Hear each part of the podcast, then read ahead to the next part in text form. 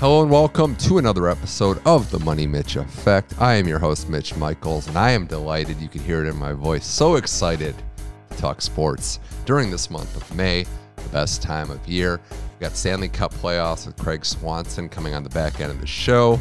First couple games, first game of each series has been played. We break all of it down. Toronto looking good. Kings pull the upset. Rangers, Penguins in a triple overtime classic. We break all that down. But first up, it's Matt Wittenberg, NFL Draft Recap. Witt, my man, was at the NFL Draft in Vegas. We talk about the surprising picks, the predictable picks, the trades, all that and more. It's Craig Swanson and Matt Wittenberg on today's episode of The Money Mitch Effect. Let's start the show.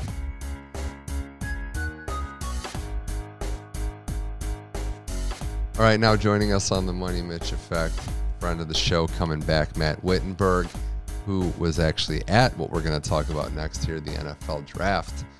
Uh, Witt, thanks for joining the show. And uh, I got to got to set the record straight. I didn't actually send you as a correspondent, but glad you actually were able to make it.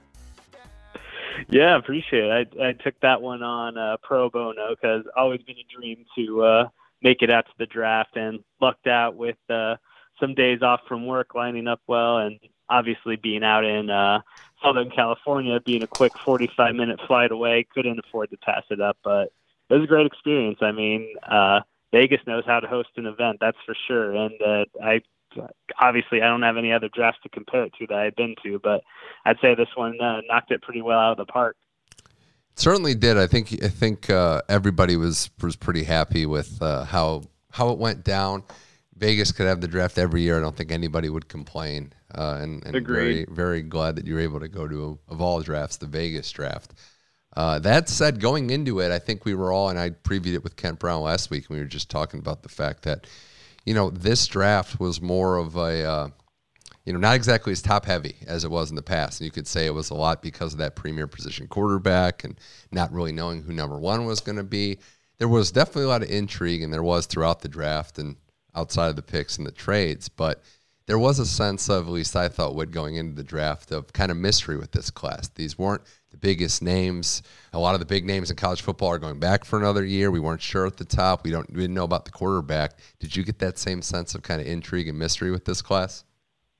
Yeah, I definitely agree with that. It seems like this draft is more for sort of like the hardcore fans and like the like fans that really get up for the NFL. Like from a casual perspective, probably not too much sizzle at the top. Like you said, there wasn't the consensus number one quarterbacks. There wasn't any, like a star running back for people to go get behind. And then, as you alluded to, the number one pick wasn't even really settled until uh, last night. So, yeah, it was uh, definitely intriguing, especially for us being the big football fans that we are. So I definitely didn't see five straight uh, defensive players going off from the top uh, especially in today's NFL, being more geared toward the offense. Yeah, yeah, and it started with Travon Walker, who was starting to turn some heads uh, and get that buzz of number one overall pick, probably about a week or two before.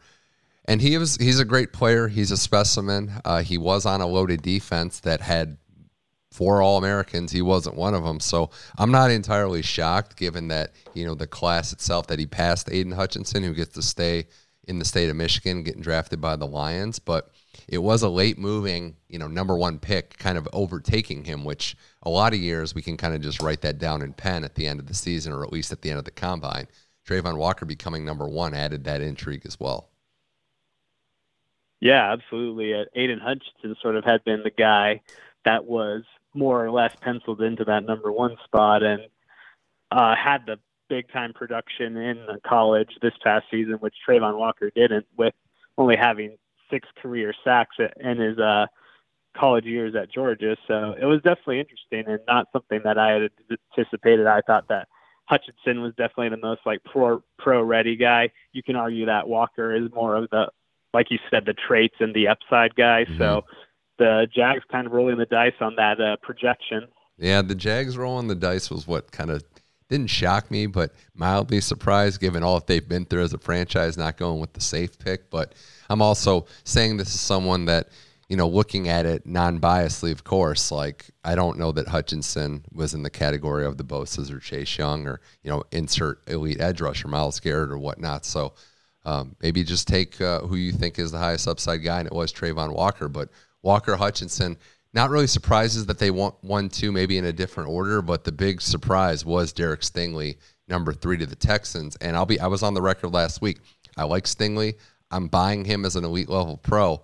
Even I was pretty stunned that Houston went for him at number at number three overall, given the last couple seasons how they've played out. But they were they were sold with on that freshman tape. And and I know cornerback where if you're great, they don't throw at you and you know the numbers might not be there. But this was a stunner at number three.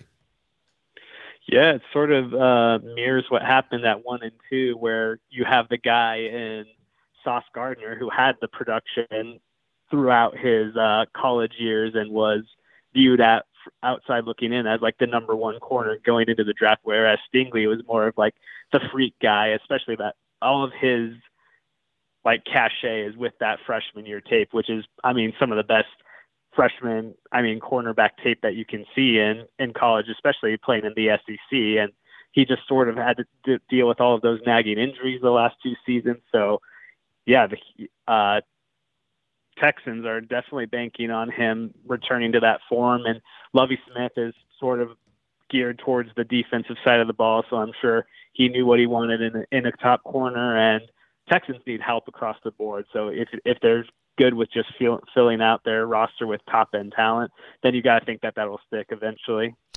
Yeah, the Jets getting Sauce Gardner was a, was a big win for them to be able to land him. He has the prototypical size of a DB. He played great last year. I do think that this is going to be a fun, you know, monitoring which career is better. And the great thing about cornerback wit is they can both be all pros, and I don't think either either team would be upset. So um, Sauce yeah, going exactly. Sauce going fourth wasn't surprising. The Giants got Thibodeaux, who a couple months ago was in that running for the number one overall pick, and I think we can group them together with five and seven. They go Thibodeaux and Evan Neal, offensive tackle for Alabama. Neal was not the first tackle pick, and uh, went North Carolina State to Carolina, the pick in between the Giants' two picks. So looking at it from the New York Football Giants, Thibodeaux, Neal, pretty much a home run in their minds pre-draft. Now post-draft, and now we'll see what happens as they play. But they addressed two huge needs: an edge rusher and a tackle. So I think the Giants came into this draft and got exactly what they were looking for. Oh, I agree. I, I love what they did. Uh, I didn't really buy into all the talk pre-draft about Thibodeaux slipping because of all like the off-field stuff and how much does he love football and is his brand the most important thing? It's just like you just have to watch the guy play, and he's. I mean, got to see a lot of him in the Pac-12 out here, so he's he's a mauler, and I mean, he probably would have been up in that conversation with uh, Hutchinson and uh, Walker if he had a better uh, junior season this past year. But he's got all of the uh, measurables going for him and makes some really big splash plays. So yeah, I I was really really glad that they made that pick and didn't let him slip.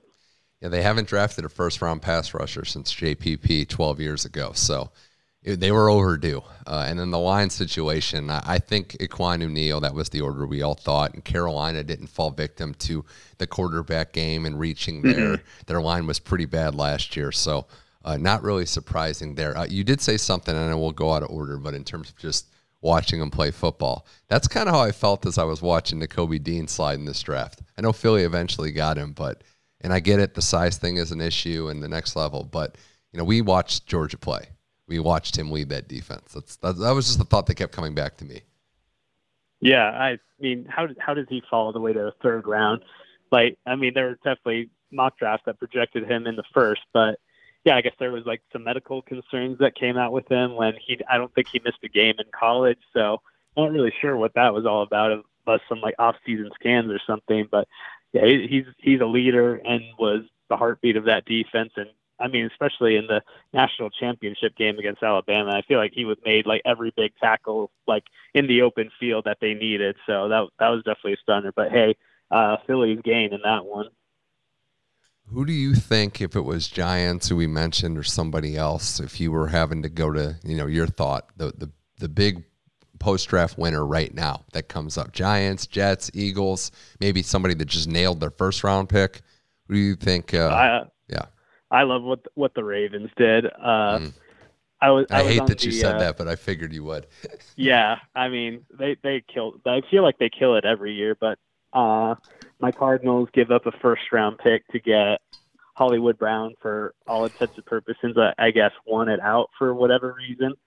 And then they, while they take Kyle Hamilton with their first first round pick, who was far and away the best safety on the board, and then can play all over the field, which is, I guess, maybe one of the reasons that he slipped because he wasn't really locked into one spot. But I think that he's great. I mean, he did it all at Notre Dame, and then they even traded back from the pick the Cardinals got to get uh, Tyler Linderbaum, who was the best, far and away the best center in the draft. So he they killed it in the first round, and then letting Ojab, David Ojabo slip to them in the second round, who I was hoping and praying would be there for the Cardinals at 55, but ended up going 10 picks before at 45 to them. So I, I think that they absolutely killed it.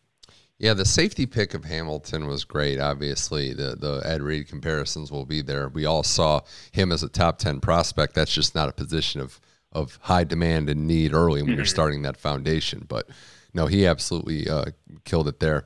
Uh, and, and then I guess we should talk about it now. There was a lot of trades in this draft. We can start with uh, the Cardinals uh, Ravens trade. Brown wanted out. He was disgruntled. Uh, in the short term, the Ravens are a little thin at receiver, and Lamar has his contract up, but he didn't produce last year. He had a lot of drops. He was was very inconsistent. And if he wanted crazy money and he wanted more of a commitment, I totally see the Ravens moving on and, and flipping it into younger, better talent. It seems like they do. From your perspective, though, from the Cardinals, now it kind of does make sense with the unfortunate news that DeAndre Hopkins is going to miss, miss 6 mm-hmm. games with the suspension. Now it definitely makes more sense because that seemed like a steep price to pay for somebody who's been inconsistent, although he does know and, and love playing with Kyler Murray. But now it makes sense that they needed this stopgap for six games before the season got away from them. Yeah, definitely. The the news breaking yesterday, as we're recording this, uh, about the DeAndre Hopkins suspension definitely puts it in a new light. I mean, I was already pretty. I mean, I think it's a steep price to pay for a guy who's not necessarily the most consistent, but I knew that and I guess the Cardinals obviously knew too that one of the top end receivers in this draft wasn't going to fall to them at 23. So make a move for a guy that your quarterback's familiar with that can take the top off of defense. That's not really someone that you don't have in the mold anymore with uh, Christian Kirk moving on to the Jags this last last offseason. So he essentially takes that new role in the offense, and then with him being a first round rookie, the same year that Kyler was drafted, so he's under contractual control this year and then the fifth year option for next season. So from a cost control standpoint, especially with what receivers are getting paid nowadays, that makes quite a bit of sense. And then, yeah, the he's going to have to be the guy those at least those first six weeks of the season. So mm-hmm. definitely not not the uh, most. I wasn't the most excited about it on draft night as we were texting about it, but especially in light of uh, yesterday's news, it definitely makes a lot more sense. I guess I'm just um, always questioning a team trading for an inconsistent or even unproven pro receiver when the depth of the receivers out of college has never been greater. I know there's always a risk with that, but hey, if you're desperate, I guess you need to attack something right away. So we'll see. This is his second chance. We'll see if he makes the most of it and earns that Hollywood nickname because I don't think he's earned it just yet. right. Uh, more with Matt Wittenberg here on the Money Mitch effect. Uh, I mentioned them as a potential winner. The Jets had three first round picks. They're feeling pretty good about all three of them. Sauce Gardner was uh, taken at number four overall. They got Garrett Wilson at 10 overall. And then the uh, guy who slipped probably the most in the first round of the draft, Jermaine Johnson, the second at 26. So I mean, I was a little surprised that Atlanta did go with Drake London over Garrett Wilson. I get it. I just I just thought that Garrett Wilson coming out of Ohio State was as sure of an NFL ready receiver, and uh, they went in a different direction with Drake London. So I don't know if you saw it any differently. There was the run of receivers that started there, but uh, ultimately it, it led to the Jets getting Wilson.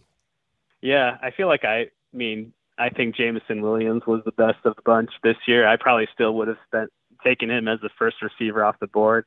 I mean, it, it's definitely a downer with him still dealing with the uh, ACL, and you you know that he's not going to be ready for the start of the season, maybe not until November or later. But I just think that his like insane speed and route running is too good to pass up on. And as far as the Falcons' perspective, yeah, they definitely needed someone on the outside, and then I guess you can sort of pair uh, Drake London with Kyle Pitts as sort of like the basketball player type bodies out there for Mar- well this year Marcus Mariota and then maybe eventually Desmond Ridder just fine down the field and no more Calvin Ridley there probably. So yeah, it's a little bit of a transition period, especially for them on the offense. Yeah, I, I would agree that Jameson Williams best upside of the class. I think the ACL injury is something to look about. Uh, Olave went as where 10, 11, 12, that former Ohio State uh, receiving crew of 2020. Mm-hmm. Uh, pretty remarkable. Insane. Saints getting Olave too was good for them, and, and we'll see Jameson Williams. It's a nice situation for Detroit, not willing to rush things themselves, that he can kind of ease into it there. Um, you know, and from there, I mean, we saw some some more things in the draft that we can kind of skim through. I mean, the Eagles got Jordan Davis. They were another team that I think did very well. Davis, and then the trade with the Titans for AJ Brown, who they offered a hundred million dollar contract. I'll get to the Titans in a second, but from the Eagles' perspective, plus Dean in the third round, hard to do better than what they did. Yeah, I totally agree. And a lot of people had penciled in Jordan Davis to be a, a Ravens target right there, so they uh, trade up right in front of them, make sure that they get him.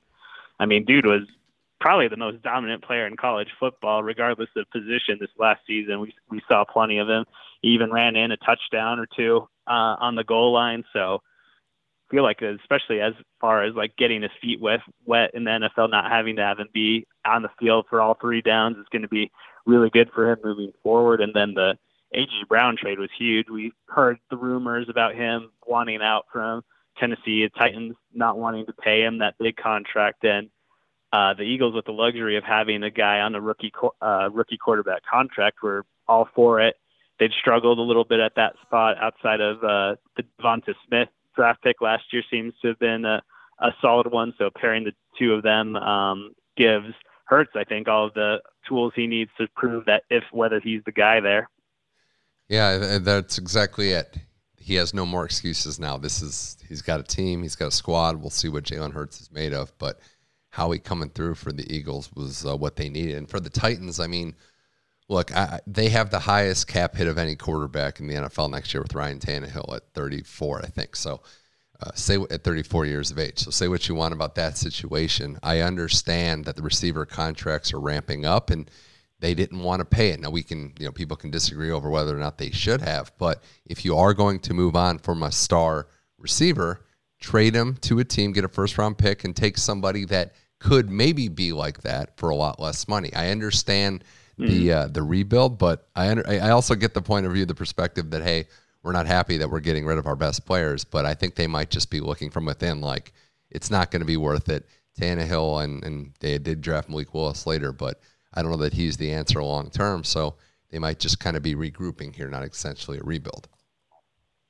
Yeah, and it was funny watching the uh, draft coverage on the for the first round night that uh, Daniel Jeremiah compared uh, Treylon Burks to AJ Brown. So the Titans have a type that they look for at wide receiver, which is funny to see. And Burks made a really a ton of really cool splash plays at Arkansas this last year, and even lined up some in the backfield and catching the ball out of the backfield. So I don't think I don't think he's necessarily going to be the like Deebo 2.0 guy that some people are uh, projecting for him, but it's a I guess I guess as about as good of a move you can make when you're swapping out one guy for a rookie that you're not really um, sure what he's going to project to.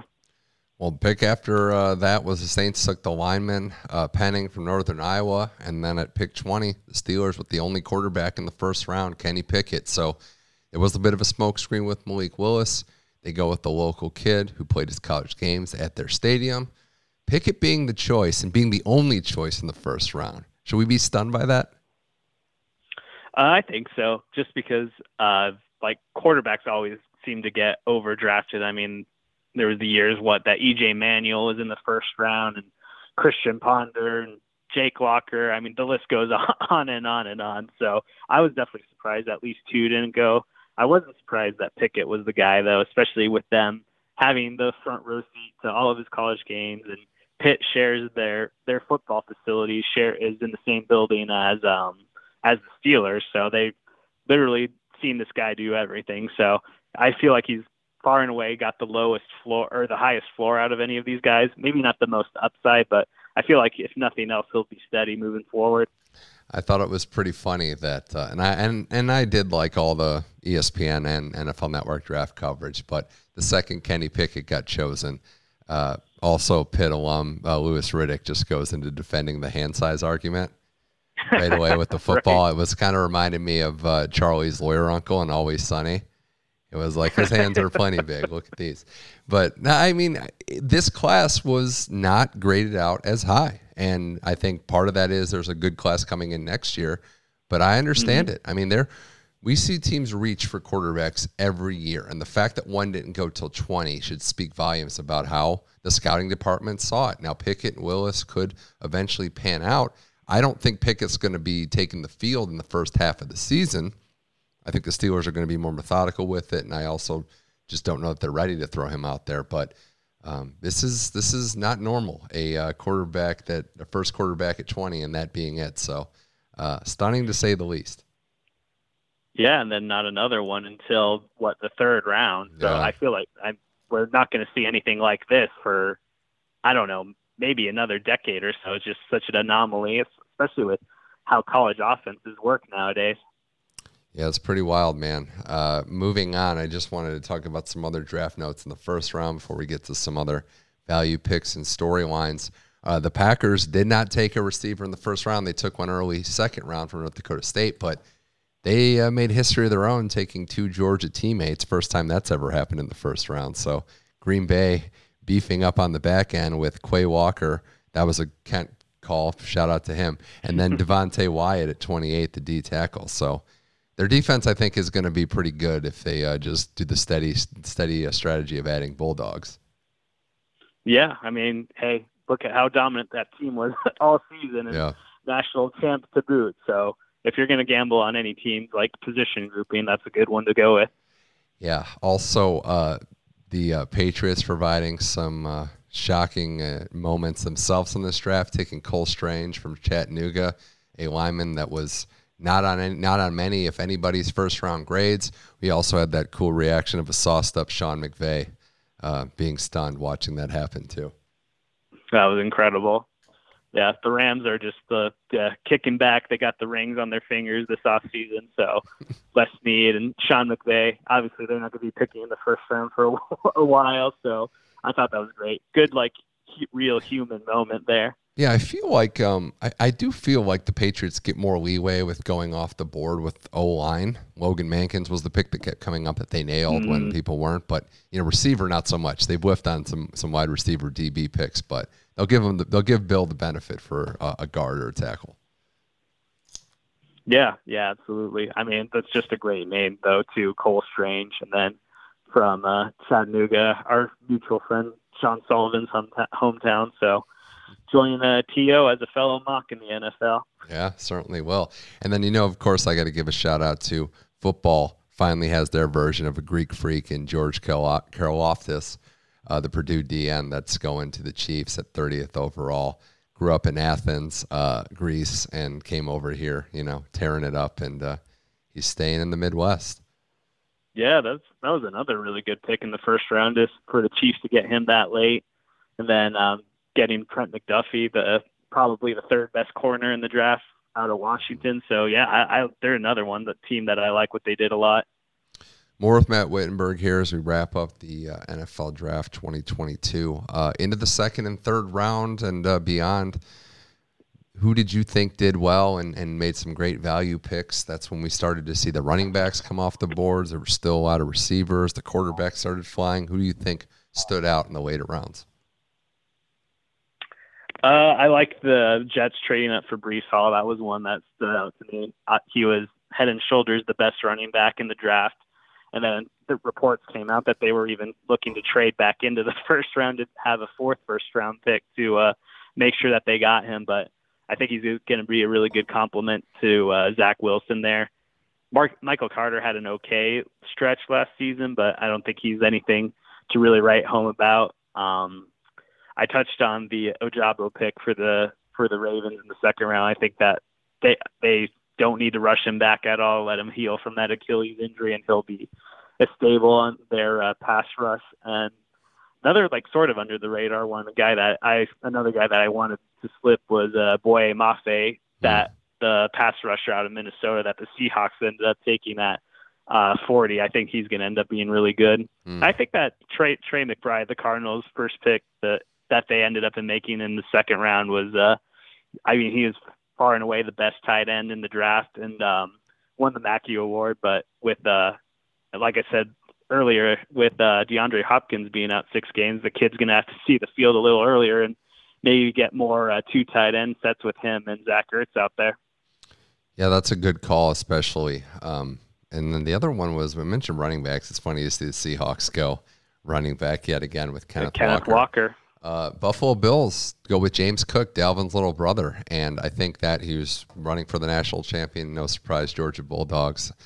Um, but that could be, you know, they were they were rumored to be addressing the running back position, and I just thought that something like this would happen, where they would wait till second, third round, not have to do it in the first round. So they made out pretty good uh, as well. And I should also point out too, you know, my Cleveland Browns who didn't have any early picks. Su- super weird Talking to about watch. Cade York yeah, Cade York was well. I was going to start with the they go corner at 68, Emerson from Mississippi State, which you know you got to add some depth there. I think that's the way the NFL's going, where you just need to have bodies on the back end. Uh, but yeah, it all yeah, comes absolutely. down. And I did like David Bell, uh, the Purdue wide receiver, who I think uh, was a, a standout for them. I think he can be somebody that could contribute right away. But yeah, of course we go to Cade York, which is funny. Fourth round pick, 124th overall. Love it. We released both the other kickers the second that he got into the building. And uh, I'll just say that the first time he misses a kick, though, that crowd on the Lake Erie is going to turn on him. But hey, good luck, Cade. We're rooting for you. yep. Hey, coming with that uh, high draft pedigree too. Fourth round, not not like a throwaway pick. So, oh, I also wanted to give a special shout out to my boy ASU Sun Devil uh, Rachaad White getting picked up by the Bucs. So Yeah. Tom Brady had uh, James White with the Pats. Now he's got uh, Rachaad White with the the Bucs. So yeah. He- looking for some big does. things from him. He's a, he's a great pass catching back too. So I think he he could be a sneaky under the radar like fantasy type guy this year. Hey, no Arizona Wildcat taken, obviously, for obvious reasons. That made But me happy. No Texas Longhorns either. That seems stunning. Yeah, wow. When you look at how many draft there's there was 262 picks in the draft this year, not one from the University of Texas. It's crazy, crazy. Well, before we wrap up on football, anything else that we're looking at? I guess trade wise, we're not really seeing. We're still seeing Baker Mayfield on the Browns. We're still seeing Deebo on the Niners, despite what Odell Beckham says. Uh, there really hasn't been much else going on right now. Uh, but those are two big dominoes. We could see some more. You think we'll have any traction on that soon? Uh, no, I don't think so. And Jimmy G as well, still uh, staying put in San Francisco. I feel like it's probably going to take a like training camp injury or something like drastic to happen for anything to really happen on those fronts. So seems like everyone's going to be standing pat for the foreseeable future until we get uh, later into the summer. Yeah. I think the Baker thing, unfortunately, is going to drag out. There's not a lot of jobs for him, and teams, understandably so, don't want to pay his full contract, so his full salary. Mhm. So that could be a game of chicken that uh, lasts well into summer, if not beyond. See what happens with injuries there. And then Deebo, of course, you mentioned. Uh, Witt, this is fun. Before I let you go, uh, give us your baseball update, how the Dodgers are doing, what your thoughts are as we uh, reach the 20 game threshold of the season. Uh, a little inconsistent. Uh, offense doesn't click as much as I would like so far, but hey, it's uh, well, I guess it's May now. I was just gonna say it's April, but it's it's early May. Uh, not too worried for the long term. Been super thrilled with everything that Freddie Freeman's done so far. He's been as the same steady guy that he's been his whole career. So he's been really, really needed a left-handed bat with uh, Corey Seager moving on to the Rangers. So oh, and the Cody, Bellinger renaissance sort of Mm. going on this year. So yeah, been uh, pleasant, pleasantly surprised by that, and I feel like it's going to be a, a dogfight with the Giants probably most of the season. Yeah, Padres are up there too, about what we expected. Fast starts for both baseball squads in New York. The Mets and the Yankees doing really well, and uh, the Angels at first place in the ALS. We know it's super early, but you can't. You can a definitely you can, you can definitely lose the season early. I don't think you can you can't really accomplish much early, but you can definitely. I mean, you could do what the Cincinnati Reds are doing and just forget Yeah, the season started. I feel like they can start already booking out reservations for October and beyond. Yeah, they're already doing Cancun countdowns in their uh, in their dugout. Just a very sad start there. You know, it's funny. Everybody else is pretty even. And the next worst team right now is like the Royals and Tigers, but they're still, you know, within six games of a bad division. So yeah, it'll be interesting to see uh, how it shapes out. Uh, but no, this was this was fun. Always a pleasure recapping the draft with you. And I know you'll have eyes on uh, this Saturday night. We know we like UFC as well. Big card. Saturday or this Yeah. month is my favorite month in all sports. I think. With you know you're coming off of the draft. You've got NBA, NHL playoffs. Baseball's going. We got the Kentucky Derby Saturday. UFC and boxing. It just doesn't really get much better. Yeah, great great time to be a sports fan. That's for sure. Uh, cool to see a card back in a UFC card back in Phoenix. So that's always neat. And then with the the Phoenix Suns looking so good. So Yeah. solid time for an for an Arizona sports fan. Yeah. Other could- than DeAndre Hopkins getting suspended, but yeah, uh, well, you know we, we we move onward and upward. Yeah. Oh, yeah. And I know, and I know it's we can't have everything, obviously, but uh, what you might have this Saturday is card in Phoenix and a local Arizona guy, Justin Gaethje, win the belt. So if he does, yeah, it, yeah, gonna be a tough one with Oliveira, but I like yeah, those guys don't fight in anything boring. So I think it'll be a, a bloodbath and a very good one. Matt Wittenberg, pleasure, pleasure Doug, as always. Doug Rose is going to bring it home as well for Oh. just to get my quick prediction on that one. Of course, I think we got Ferguson and uh, Chandler too. So talk about Yeah. carnage. Just I feel like this could be the end for Tony card. Ferguson, though.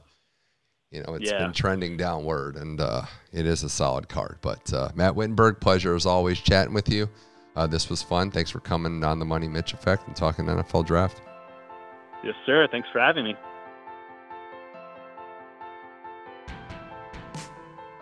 Huge thanks to Matt Wittenberg for appearing on this episode of the Money Mitch Effect. Always a blast talking football with Wit and uh, monitoring his Dodgers season as well. Now we're going to talk hockey, Stanley Cup playoffs, Craig Swanson on the show, game one in the book for every series, and we have a lot to break down and digest because it's the Cup, the road to the Stanley Cup. Here's some hockey talk now with Craig Swanson.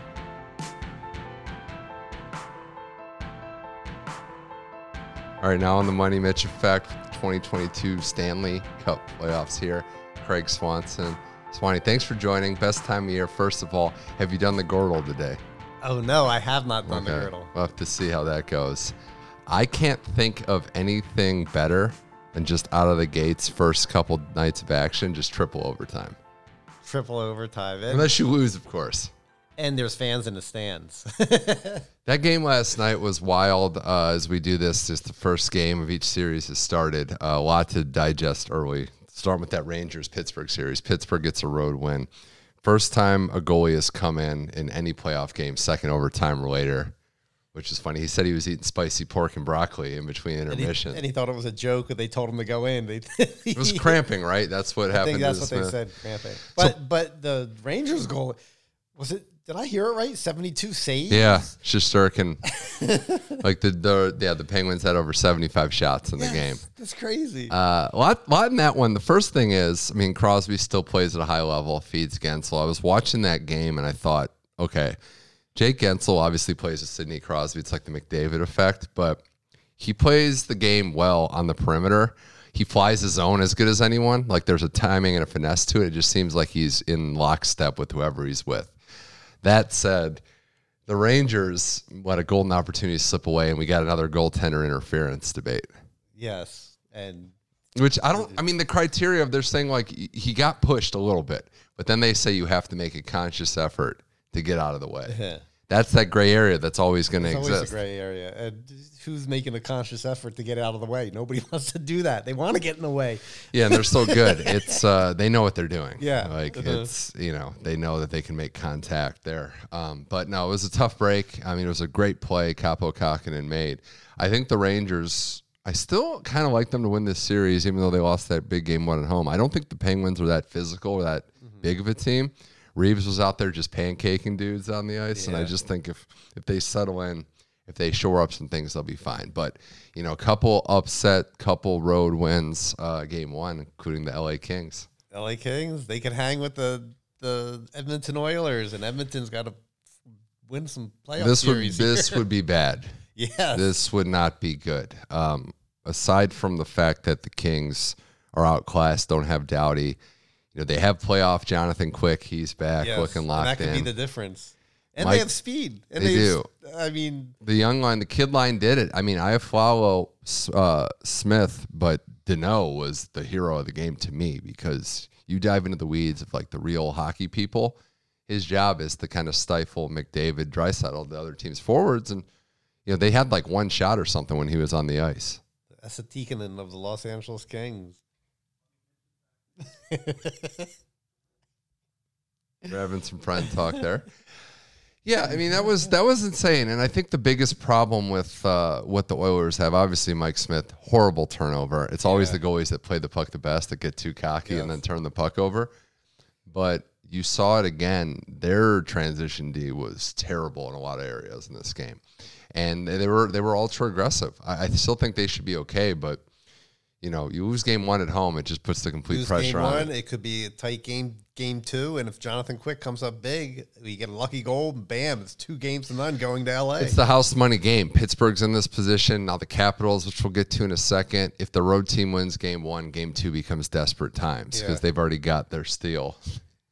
And, uh, you know, I just think that with what the Kings were able to do in that game, a big road win, big road environment. They weathered the McDavid storm, one of the nicest goals. I mean, he just Oh, does that man. regularly. But you got to live with that. I mean, that's a crazy thing. You got to live with he's going to make some great plays. McDavid should just be McDavid should just train every other NHL player on earth. And you could you imagine the games with those kind of games with with a bunch of him out there? Mm. I wondered in like a men's league, like if he was playing in like a good men's league, how many goals he could actually have. But He if, play, yeah, he could play in the best men's league. He's still Yeah. going to have. I mean, like rolling lines, not double shifting him. Like yeah, with with men's league players, not NHL players. I know. still, I know. you know. Kane played in the men's league and had ten goals. So Patrick, That's the eh, thing is I saw Pat. I played in a skate once with, or I wasn't playing. I was on the ice ready to go out, and Patrick Maroon was in the game before, and he's not even that fast in the NHL, but he was scoring. Like, he was just wheeling through guys, and I mean, got, different. I, I played with Marty McSorley, McSorley one time, and he was amazing. you know, know. you think he's a goon in the NHL. He is a goon, but Yeah. man, what skill that guy has I for know. normal people. my friends uh, were in a skate back in St. Louis, and Cam Janssen showed up, and they're like, "Why do you come to this?" He's like, "I just want to actually have the puck in my stick for a change." but no, the Kings win that game, and it's gonna it's gonna have be a rocking atmosphere Friday night. Now that it's one one, not down 2-0, or it could be 2-0 Kings. Yeah. But you know that that's big for them. Um, you know the other storylines that we've started to see. I mean, it is completely wide open. I think the Capitals proved that beating the, the Panthers. Yeah, They're the Panthers eighth have seed. to. This is playoff hockey, you know. I thought that, yeah, it is playoff hockey. I see why, you know, for people that don't watch the Panthers, and I didn't watch every single game, but they play like a very glorified skill men's league. And I mean that in a nice way. A lot of passing, a lot of quick ups. They play on the perimeter, which isn't very common, but they leave themselves open. And they got Bobrovsky, who I've loved in his time in Columbus, but he has some bad playoff performances on his record. They were up 2 1 going into the third. And the difference in that game was Alex Ovechkin making a hustle play, poking the puck away on oh, defense. yes. Kuznetsov was- scores. Then Backstrom was like a greatest hits game. Backstrom just with an absolute apple to Oshie for the game uh-huh. winning goal. But if you saw the end of that game, John Carlson injured, took a hit that was borderline. I think it was okay, but a little from uh, Sam Bennett, and he did not look good coming off the ice. And that is a loss that I just don't know if they can deal with. and uh, Florida, they too going into the third, when leading two to one, you have to shut the other team down. I Yeah. mean, teams go the whole season not losing when they have the lead going in the third period. Yeah, they were. They were 39 0 1, I think. Yeah, yeah, So they have to shut them down. But the playoffs is a different animal. I mean, It is, and that's where I, you know, I have a couple Ranger fans that were borderline cocky with how they were handling the Penguins in the regular season, and I was like, "Oh, be careful," especially Yeah. that team. Yeah, and the Penguins know. are coming to the end here. I mean, I don't know. After this season, Crosby's got some legs still. Oh, Geno scored the game-winning goal, but Malkin, but he's not what he. Yeah, it's they got the longest streak, like 16 years or something, 15 years Yeah. of making the playoffs. So, you know, it's uh, it's not going to last forever. Washington's on their last legs, but all you got to do is get in. You have a chance. Yeah. Um, I mentioned the the regular season doesn't really tell the whole story when they play, but maybe it does in Boston, Carolina, because it's you know 21 two goal differential regular season and then game one, and that was your that was the first playoff game of the year, and it was typical for as much hockey as you've seen, I'm sure, First seven minutes, all Bruins, but they couldn't score. Yeah, and that's what they Carolina say. weathered the weathered storm. the storm. and then it was you know missed a you know some some shaky some shaky save opportunities, um, and then obviously Carolina goes from there. Carolina Swanee is a team that doesn't necessarily have that superstar, so some people are saying ah we- maybe not good enough, but they've got four lines.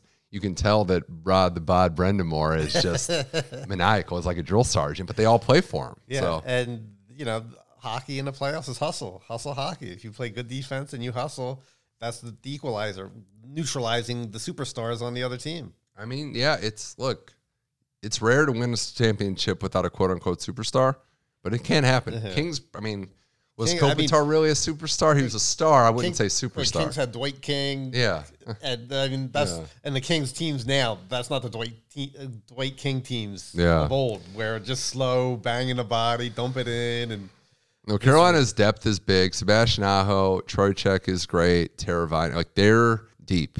And this time of year, it's a war of attrition. Mm-hmm. So maybe your best chance is to play a team like that early before you've kind of worn down. Remember the year the Blues won the cup? San Jose just got completely worn down. By the time they got to the Blues, they had some more injuries, Yeah. and it was you know and that's why I think Colorado is going to cruise to the finals at least because I think they're going to have. I All right. think they're going to have a little better. Better time at it. Than I want. I have. A, I have, a, I have a point on. I have a point on Colorado. I want to make. I mean, they won five nothing yesterday. It was or this six to one. I think was the final, but it was five nothing in the first period. You know, three goals in the first three minutes. Dream first round matchup. I know Nashville, but but Nashville is limping in to say the least. Mm-hmm. Saros out.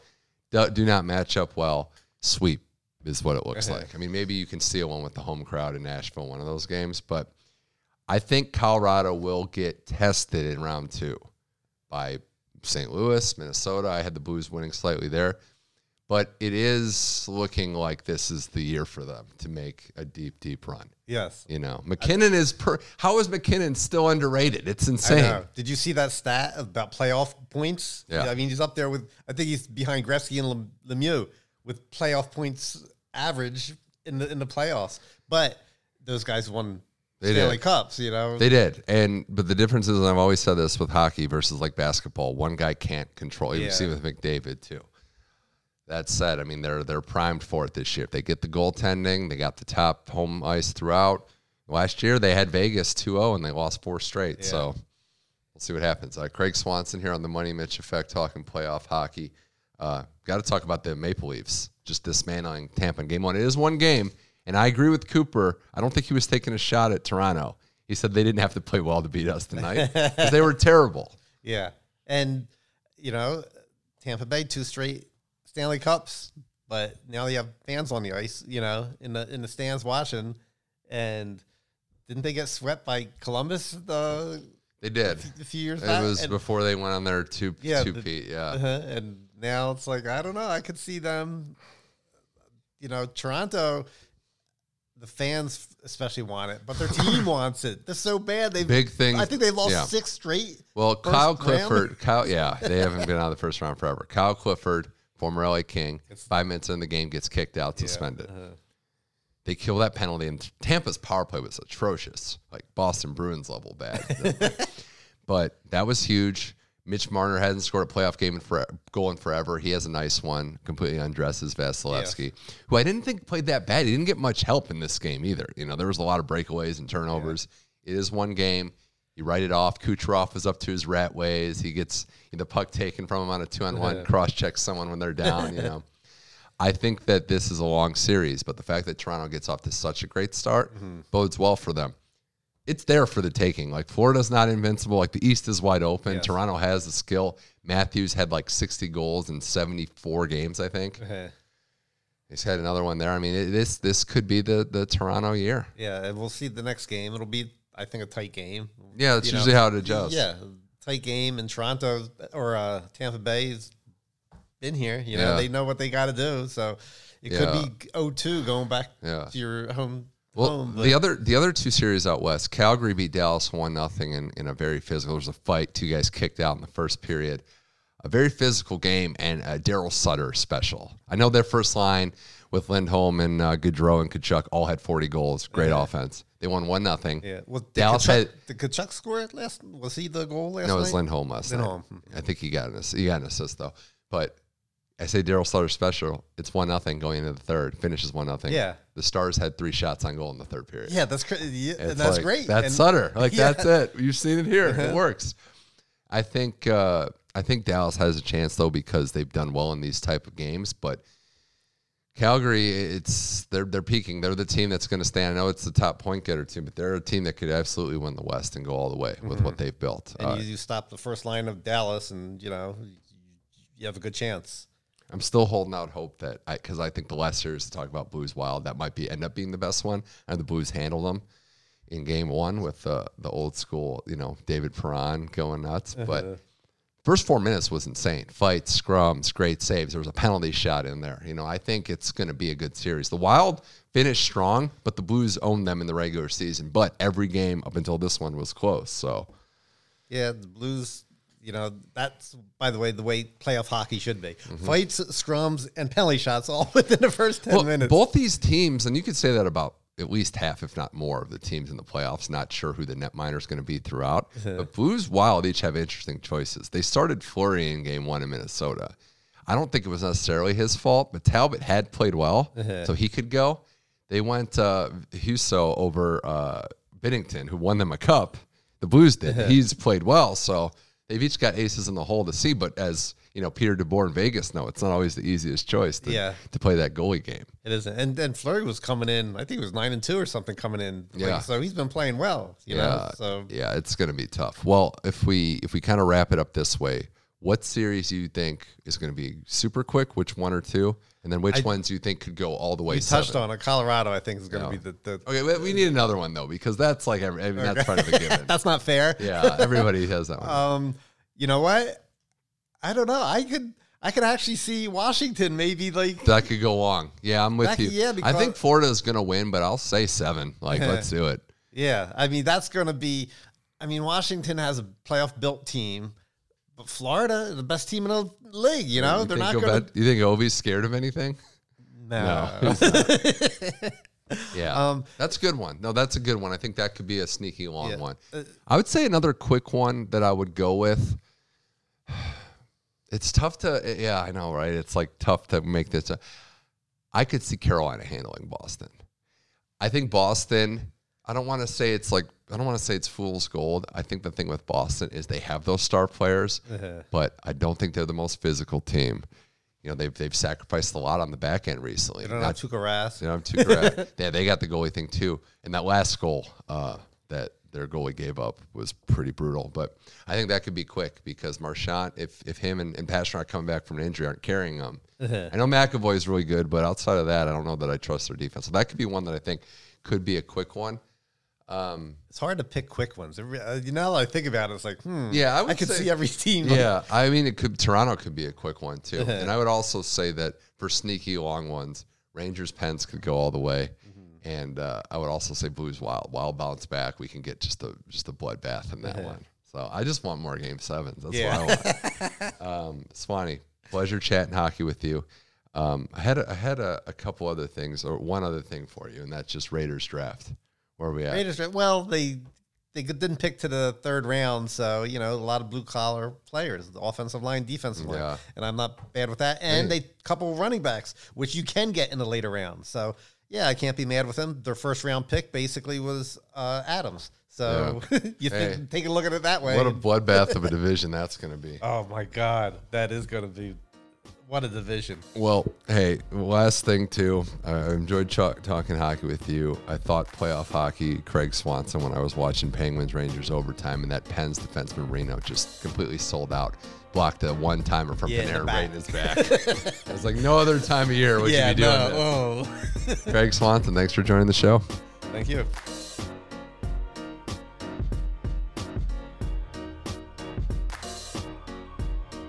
That's it for today's show. Big thanks, as always, to Craig Swanson and Matt Wittenberg. Thanks to Tim Adams for supplying the music and Brian Nelson for supplying the artwork that you see on the podcast, which can be found on SoundCloud, iTunes, and Google Play. Just search Money Mitch Effect, it'll pop right up. You can check out the Money Mitch Effect Facebook page for some exclusive content there, as well as follow me on Twitter at MoneyMitchM21. We will be back next week to talk hockey, basketball, some baseball Got some uh, Kentucky Derby action and the big fight cards coming up as well. We're going to recap UFC's card with Gaethje and Oliveira at the top and talk a little Canelo next week. If he, as expected, defends his belt. This is just the best time in the world. Can you tell I'm excited? Because I really very much am. For Matt Wittenberg and Craig Swanson, I'm Mitch Michaels. This was the Money Mitch Effect. Thank you for listening and keep enjoying sports.